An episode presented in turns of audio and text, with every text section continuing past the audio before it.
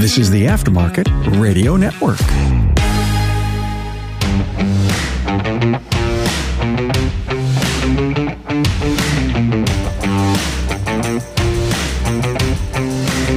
Welcome back to another episode of Business by the Numbers. I am Hunt Demarest, CPA with Paar Melis and Associates, accounting firm specializing in automotive repair shops just like yours. Today's topic is going to be something that I don't think gets enough attention as it really should, and that's fraud. Different types of fraud that we see in shops, what we can do to stop it, and really just an overview to go down through of what you should be doing as a smart business owner to try and limit your exposure to something like this. Let's be realistic. Fraud is not something that we're going to ever be able to get away from. Um, anytime that we're going to be dealing with humans, it's something that we have to be concerned about.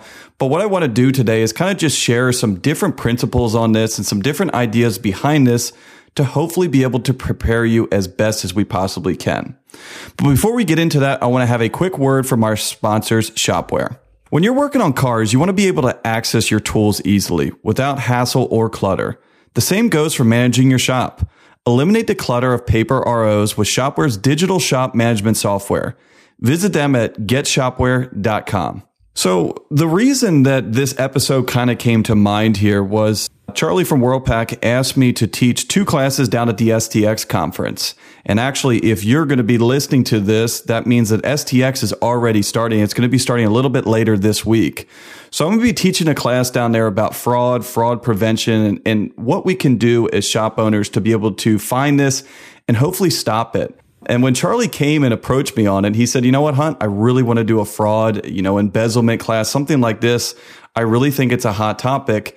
And I thought about it. I said, "You know what? That's a pretty cool idea because it's something that no not a lot of people are talking about."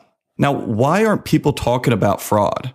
I think, you know, when before I started kind of looking into this more, not just in this industry, but into, you know, fraud in small business in general, my personal idea behind it was that people just didn't want to talk about this. People just like to think that it can never happen to them. And, and really, and I see this a lot in my business is ignorance is bliss for a lot of people. If I don't see it, if I don't look at it, it just is not happening to me. In actuality, this is very, very common. Now, when I was kind of doing some background research on fraud and fraud in small business in general, there's some stuff that came up which was pretty alarming to me. One of the things that I'll lead this off with is is a lot of times people kind of leave this to their accountant. When you think of fraud, you think of money, you think of financials, and they say, "Hunt, that's why you're here. That's why your firm is able to, you know, look behind the scenes here and be able to uncover fraud." Now, one of the crazy things is if you've ever read some of these compilation letters and stuff that we have to legally attach to financial statements, there's one thing that is always mentioned no matter what type of financial statement that you're issuing. It's that we are not responsible for uncovering and identifying fraud. And a lot of people have asked me about this before of why are you going to have a disclaimer? And the reason why the disclaimer is on there is because fraud, when done correctly, is very, very and almost undetectable. And so even if you have something like an audit, which my firm does not do, but you're going down through there, not only just saying these are the financial statements, but we've verified all of the balances and all of the supporting documents behind this. Even in something like an audit where you could be paying ten, fifteen thousand dollars, it's still the same thing. They're going to say we are not responsible for identifying fraud. Now, why am I saying that? I'm saying this is because there's not just one way to go about this. But again, it's usually when it's getting to a point that is very, very aggressive and something that sticks out like a sore thumb. I will be the first one to say that even all of the stuff that we do here, even all the different things that I talk about, if someone is going to be stealing $20 a year from you, you're never, ever, ever going to catch it. It's just so small. It's not material and it's just impossible. But what we need to do is we need to put process and procedures in place that can hopefully eliminate that being able to happen. You know, another thing before we kind of get into these general ideas here is the reason I wanted to do this and the reason I wanted to do the class down at STX is that sharing is caring, right? Everyone has heard that saying, but I don't think any other topic really resonates as much as this one does because how do you know what to look for if you don't know what you're looking for? And what I wanted to do with this class, and we're not going to get the whole thing here on this podcast, is I wanted to go through different examples of what I've seen, real life examples. This is not stuff out of the book. This is not something that, you know, people have talked about, urban legends. This is literally firsthand experience of what I've seen in shops over the years. You know, whether it's employees stealing parts, whether it's employees printing out fake checks, whether it's employees stealing credit card numbers of customers, you name it, we've seen it. For those of you know that know about my firm, so my firm specializes in automotive repair shops, and we work with about 600 or so shops on a monthly basis, helping them understand their numbers, helping them analyze their numbers, and helping them kind of dive into these in a little bit more detail. And over the years, we've worked with thousands, if not tens of thousands of shops. So you can imagine how many of these firsthand experiences that I've come across.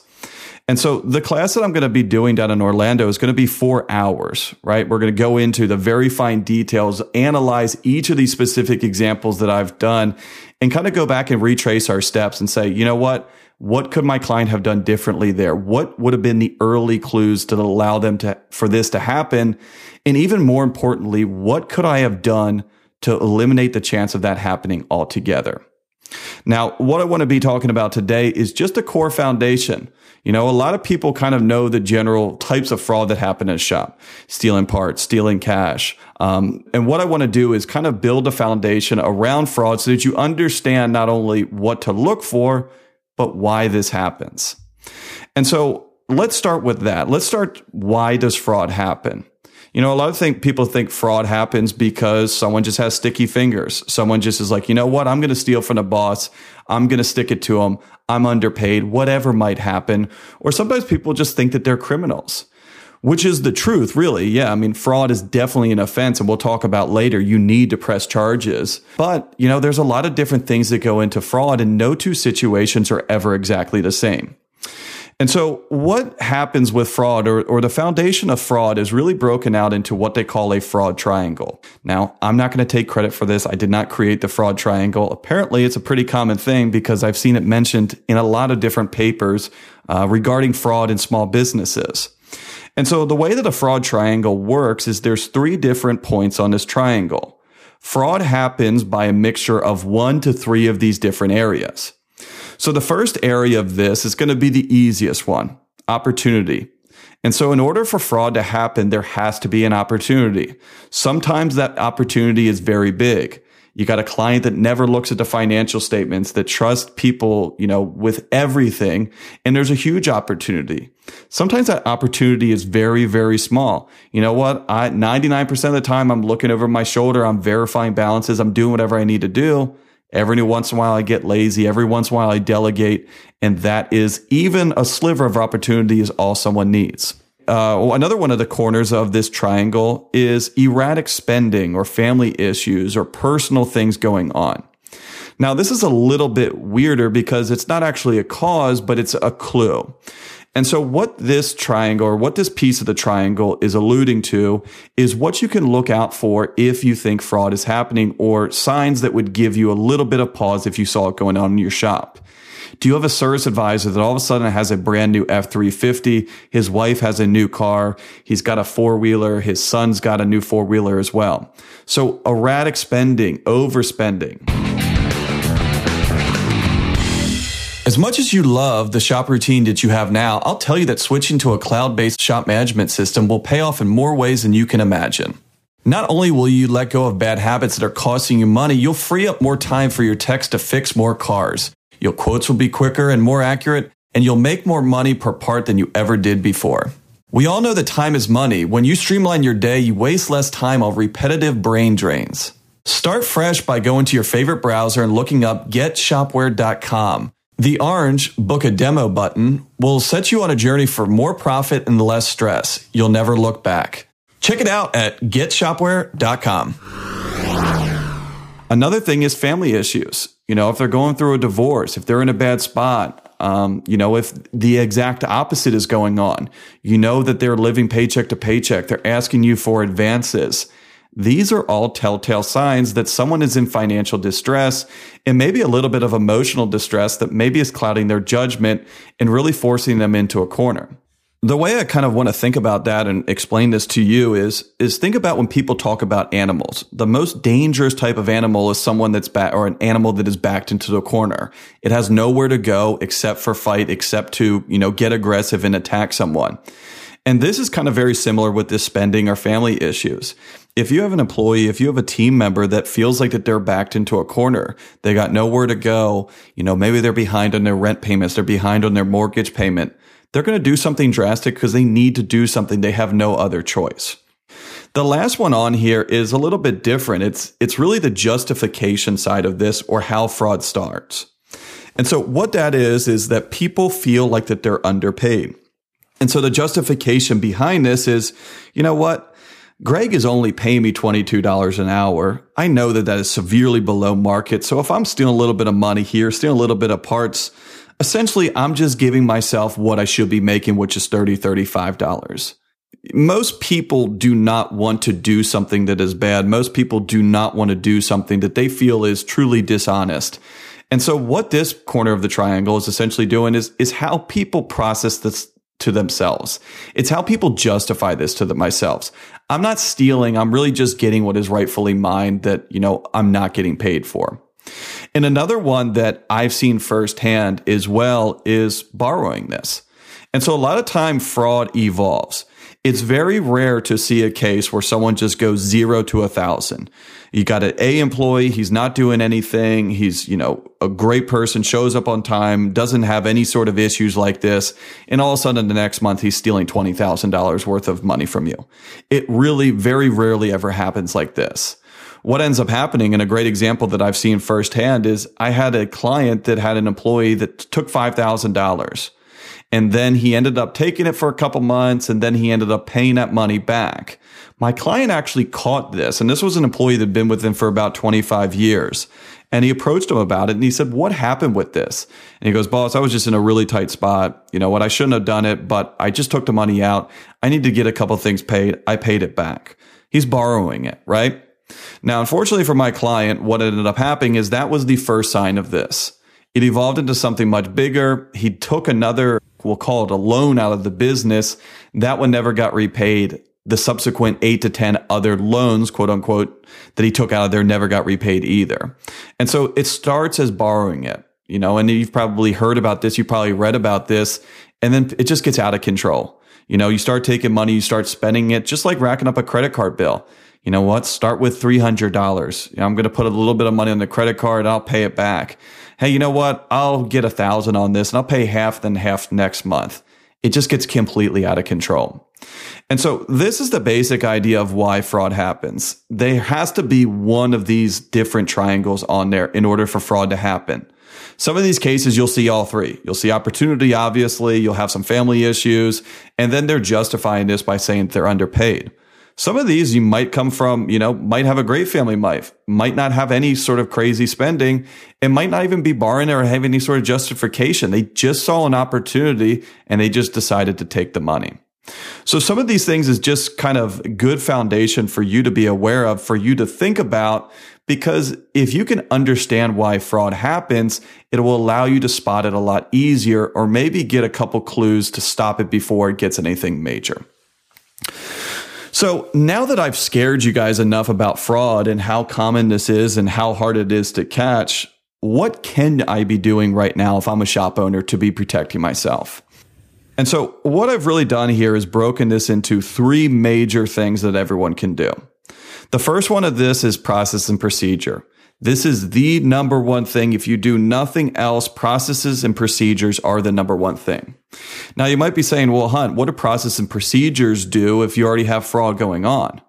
Well, just like we said before, if only 20% of fraud is getting caught, the best course of action is not going to be attention to fraud when it's happening. It's going to be trying to prevent it altogether. And process and procedures, what I mean by that is that there is a set way to do everything. There's no ambiguity to it. There's no variables depending on who it is. Every single thing happens like clockwork. A great example of this would be let's just do depositing cash in a bank account. The process and procedures for depositing cash is when we have cash, it goes into an envelope. At the end of the day, that envelope gets matched to my shop management software, which is going to show me how much cash I received. I'm going to log that in. I'm going to put that into a safe. I'm going to put that into a drawer somewhere. And then at the end of the day at the end of the week, whatever that procedure is, that's going to go into the bank account. Why is that process procedure important? Because if you ever wanted to go back and you ever wanted to analyze that, you would be able to pick out each day and you'd be able to easily say, Hey, you know what? $500 was supposed to be in the Monday envelope and I see $200. I know what's going on there. Let's look at the opposite side of that. Let's look at this. And if you have no process and procedure, whenever you get cash, it just goes into a big envelope. At the end of the week, that envelope goes to the bank. Whether that's three grand, whether that's $30,000, it is what it is when that hits the bank account. How can we ever verify that? You can already see talking out loud about how many areas there could be fraud and how many areas you could see some of that leakage happening right there. And so making sure that we have processes and procedures on this is going to be the most important thing. That's going to apply for cash. That's going to apply for writing checks. That's going to apply for buying parts, returning parts. Every single thing that we do, we need to have a process and procedure on that. The next one on here is going to be analyzing your financial statements. Obviously, I'm going to be a bit biased on this one because analyzing financial statements is my job. And also, you know, helping shop owners analyze their financial statements themselves is one of my favorite things to do. Obviously, one of the big things that we are doing, uh, one of the big reasons why we are analyzing financial statements is to analyze profitability, try to make more money, try to make more profit, try to minimize taxes. But another thing is, is we can also use those same skills to analyze our financial statements for something that sticks out. And a great example of that would be if I'm looking at my financial statement, I start seeing accounts that are out of whack. Let's say that my inventory is growing and growing and growing on my balance sheet. Now, if I know my inventory in real life is not growing, what that's telling me is I'm buying a lot of parts, but I don't have those parts anymore.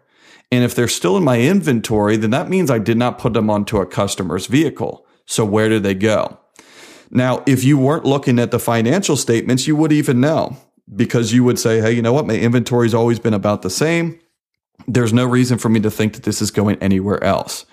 So looking at the financial statements, analyzing these financial statements, being able to at least say, I might not know exactly what's going on there, but there's a red flag here that I need to dive a little bit deeper into this. The last one on here is, you know, something that I think again doesn't really get mentioned enough. And it's something that I definitely don't see happening enough. It's separation of duties. So separation of duties means that there's checks and balances to every single system. Unfortunately, what I see for most small businesses and honestly a lot of shops as well is that the financial side of things has no separation. How many of you listening right now have the same person that's receiving the money, depositing the money, and reconciling the money? Whether that's a bookkeeper, whether that's a service advisor, whether it's a general manager. That's really, really scary. Because the whole part of separation of duties and reconciliation of this stuff is there's checks and balances. If I have my service advisor, he's responsible for collecting the money and putting it into an envelope. If I have my admin person or my general manager that is responsible for verifying that that's the correct amount and turning that into the bank, and then I'm going to have hopefully even a third person, which could possibly even be me as the business owner, being able to verify both of their jobs and be able to say, all right, I can see this from start to finish. We got a thousand dollars. A thousand dollars was supposed to go into a bank. Now here I am looking at the actual bank statement. I can see a thousand dollars went in there. Again, just like the process and procedures, let's go the exact opposite way. Let's say that I had a service advisor that was responsible for receiving the money, reconciling the money, and depositing it as well. So we have a thousand dollars that comes in. He decides, you know what? I need a little bit of money. I'm going to take 200 bucks out of this. I'm going to delete off that ticket. I'm going to do whatever I need to do. $800 is going into the bank account. At the end of the month, he's going to be able to go through and reconcile that. Since he knows that $1,000 never hit on that, he's going to make sure that it doesn't look like $1,000 ever hit and that $800 is the right amount. There's no checks and balances there. He has full authority to adjust, make adjusting entries, do whatever he needs to do. And something like that is going to be very, very hard to come and figure out later. Just like I mentioned before, if someone steals $20 from you over the course of the year, if someone's spending, even stealing $200 a week from you, and you got a business that's doing a million, $1.5 million, even a little bit less than that too, it's probably never going to get caught until he slips up or until that gets to a higher level where it really sticks out like a sore thumb. So we have the big three that I'll call these here process and procedures, analyzing the financial statements, and lastly, separation of duties. If you notice that all of these different things that I recommended for what you can do are all going to be going towards opportunity. What we're trying to do here is we're trying to eliminate the opportunity because unlike the other two areas of that triangle, opportunity is the only one that almost always has to be there.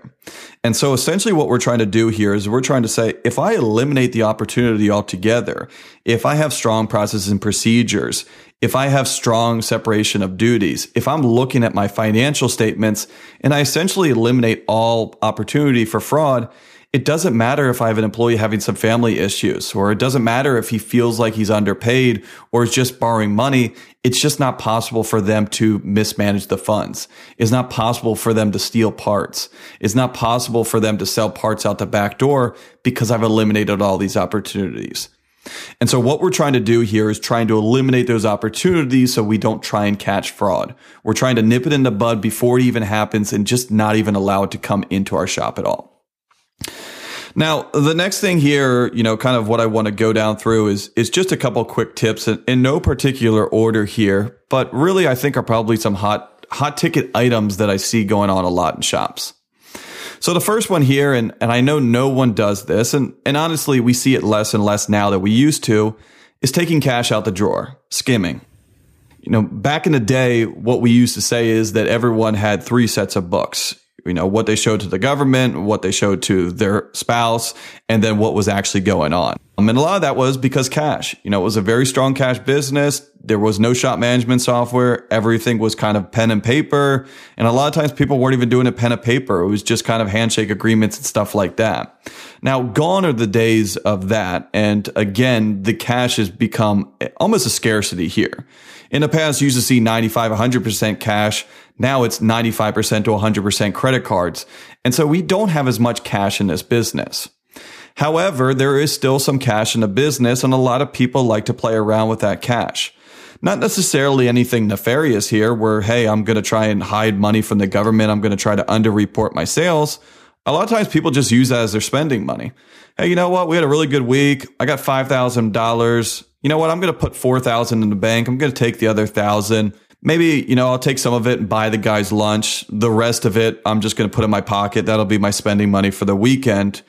And this is something that happens a lot. However, one of the big things that I really, really don't like to see this going on in a shop is because we're adding variables to your financial statements. Remember what I talked about before process and procedures, analyzing your financial statements. If you're not following the process and procedures, then the process and procedures are not working. When I talk about process and procedures, I'm not just talking about employees, I'm talking about the owners as well. Because you taking money out of the business on the financials looks exactly the same as your service advisor stealing money. And I explain this to shop owners all the time. If we're going down through and we're analyzing your financials at the end of the month, and I go to my client and I say, okay, we got a little bit of an issue here we were supposed to deposit $80,000 into our bank account this month, and we have $76,000 that went in there. We have a $4,000 difference. Now, if you're just like that example before, knowing that you're probably pocketing about 800 to $1,000 in cash every single week, you're going to probably say, you know what? That was probably me just taking money out. But we have no way of figuring it out. And that's why we want to always reduce the amount of variables in our financial statements. So just keep that in mind. Your service advisor stealing cash, your bookkeeper stealing cash, anyone else in your business stealing cash, from my perspective, looks exactly the same as you stealing cash.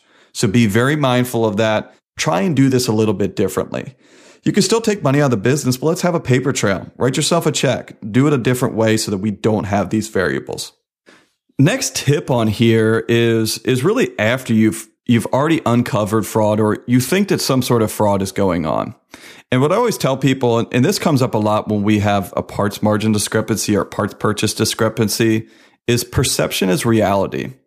And what I mean by that is, let's say that I'm going down through with my client and we're taking a look and figuring out why we bought $45,000 worth of parts when our shop management software said we should have only bought $35,000 that month.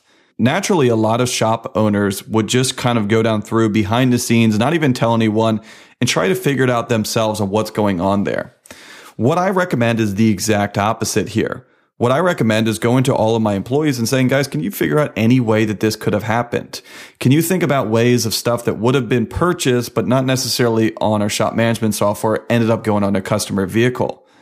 I'm not doing this in an accusatory manner. I'm not going out there yelling and screaming and saying, Hey, I know one of you guys is stealing from me. I'm going to figure it out. Not at all. What I'm going to go out there is I'm going to say, guys, any ideas here? Let's just brainstorm. Let's see if let's see if we can justify why this is happening so we can figure out how to eliminate this or how to fix this. What that is doing is doing two things.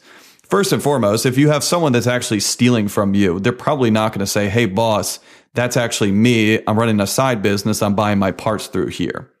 However, what that's going to do is that's going to give them the perception that you're going to be able to catch them. Again, trying to eliminate that opportunity if I'm a technician and I have and I've been taking parts and maybe I just took a set of tires and I sold them and uh, I sold them to one of my buddies, and all of a sudden two weeks later my boss comes out and says, "Guys, for some reason we're buying more tires than what we think is going to go on. I can't exactly figure out what, but I'm kind of looking into it, see if anyone has ideas." Naturally, that person's going to be like, "Ooh, you know what? I got away with it that time. I don't think that I'm going to be able to get away with this in the future. And most likely that just stops there. Another thing about asking questions, another thing about, you know, involving the rest of your team here is like I mentioned before, fraud is only caught 20% of the time. I can't tell you how many times that we've had issues like this with shops. I've analyzed their shop management software. I've analyzed their QuickBooks and said, guys, we have a difference here. We have a 10% gross profit different. We have some sort of leakage. We have something going on here. So we went down through the, the normal things, comparing parts margins, you know, comparing the matrices to make sure that we're marking it up for what we really think we are, and then going down and just seeing who we're buying parts from. A lot of times it's not very obvious of what's going on. And so again, I say, you know what? Go talk to the team. See if anyone has any ideas. Maybe it's something as simple as, hey, you bought that engine and we still haven't got it sent back yet. But again, what ends up happening is you go and you ask these questions and I've seen this happen 10, 15, 20 different times. They never uncover what is exactly going on there, but magically the next month or maybe the next six weeks, it goes away.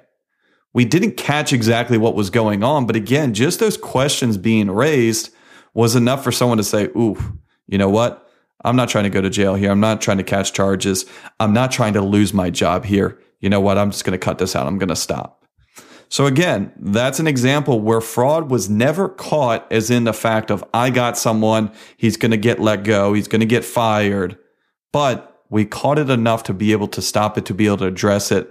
At the end of the day, if it's not going on anymore, more or less, that's 98% of our problem there. So again, perception is reality, guys. Ask questions, talk to your team, see if you can figure it out like I said, I'm, I'm not going to boss you around. If you want to go and you want to try and accuse someone, you might have the person that is your prime suspect. Hey, do what you want to do here. But again, you're going to attract more bees with honey than you are with vinegar. So try and be nice to these guys and try and be able to see if you can kind of uncover this in a bit more of a productive manner. Another thing that I want to mention too is like I mentioned earlier, a lot of times people say, you know, analyzing a financial statement, Hunt, that's what you're supposed to be doing. That's what your team is supposed to be doing, which is partly true. That's exactly what people pay us to do. Hey, you know, we're looking over your shoulder. We're going down through, we're going to pick out major issues. However, something that looks odd to you might not look odd to me or my team. A great example of that is if I look at this and I say, all right, you know what? My client spent $5,000 and this looks like it was for his workers' comp insurance. You know what? In the grand scheme of things, that doesn't seem too unreasonable. I have some people that pay a ton of workers' comp. I have some people that pay a very small amount. There is a ton of variability in something like workers' comp. However, you as the business owner probably know exactly how much you spent in workers' comp. And so if you look on there and you say, you know what? Why did I pay Fidelity $5,000 for my workers' comp insurance? That is way too much money. I'm only supposed to be paying them $2,000. And by the way, I just paid them that last month. You know, it's subtle differences like that where the vendor doesn't really stick out. The amount doesn't really stick out that much to us because it's the usual suspects. It passes the smell test. However, if you, if I have a shop owner that's looking at his financials, that's analyzing these things, they're going to be able to uncover some of these finer details a lot easier than I can or that my team can. Next on here is what happens if you catch someone with fraud. So let's say that you're in an unfortunate situation. You got someone that's stealing parts, stealing cash, whatever might happen. Um, you know, you talk to the person, uh, you discussed what went on. They admitted to this, or they just decided to leave or quit, or whatever might happen. A lot of times, I have shops that say, you know what, they're not worth anything. She doesn't have two nickels to rub together. It is what it is. I fired her. I just don't want to deal with it anymore. And what I tell people all the time is press charges. I'm not pressing charges to try and get my money back. Obviously, I'd like to get my money back. And if you have certain kinds of insurances, you need to press charges to be able to use that as a claim. But the biggest reason why I'm pressing charges is to hopefully stop this from happening to someone else. And I've seen this happen before. The reason why we need to press charges on this is to hopefully give someone a heads up that you probably don't want to hire this person in the future. If you have a service advisor that was stealing money from you and you don't ever report them and they go on and they go to get hired at another job, they're going to say, wow, this person has a ton of experience. They could have made up whatever excuse that they had for leaving you. And now they're at this other shop and they could be doing the exact same thing. However, if you would have pressed charges, even if you never got a cent of restitution, most people hopefully should be doing a background check to look for this kind of stuff and say, whoo, time out it looks like that there is a case in here where they had a fraud from their previous employer. There's no way that I'm ever going to hire these people.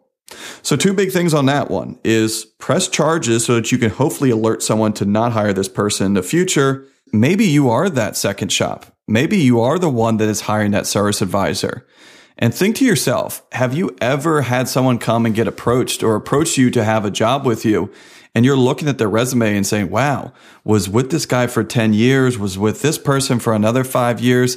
This is a super strong candidate, talks a talk, knows all the stuff that I that need them to know. This is a slam dunk. When can you start? Can you start on Monday? Now, well, everyone should be doing background checks on their employees, especially if it's in a situation that needs to have uh, a level of trust there, like a service advisor, an admin person, a bookkeeper, and if you see some sort of fraud issue on that background check, you know what? That 50 or $75 that you spend on a background check is going to save you a ton of money in the long run. I know people change. I know people can recover, but unfortunately, if you have something like this where it's a fraud or a theft issue, it's probably just not a good idea to even try your luck on it and move on. Now, if someone else, some silly charge or, you know, a speeding ticket or some sort of outstanding fines or something like that, then that might not be something that's going to stop me from hiring this person altogether. But if you remember before, another thing that the background check is going to show you is going to show you some other things that might, that might be of interest to you. Let's say they are really behind on credit cards. Let's say that they do have an active foreclosure or bankruptcy Again, think back to what we were talking about before that fraud triangle. One of the indicators here is financial distress. So again, that information is going to be power for you to make sure that you're making the right moves and making sure that you're surrounding yourself with the right people. And again, if you're in that unfortunate situation that you're the wrong person, that you're hopefully warning someone else in the future. I really hope that you enjoyed this one, and I hope that you will share this with your friends. Again, like I said before, sharing is caring. The way that we can eliminate this stuff is the way that we can stop it, the way that we can hopefully position ourselves so that we don't open ourselves up for a lot of contingent liabilities like fraud, like mismanagement and stuff like this. Um, I know that this is something that people don't feel comfortable sharing. People sometimes feel embarrassed about this. But again, you guys, a lot of you surround yourself with other business owners, with other shop owners. If you see this stuff going on, if it's happening to you, share this with your friends, share this with your colleagues.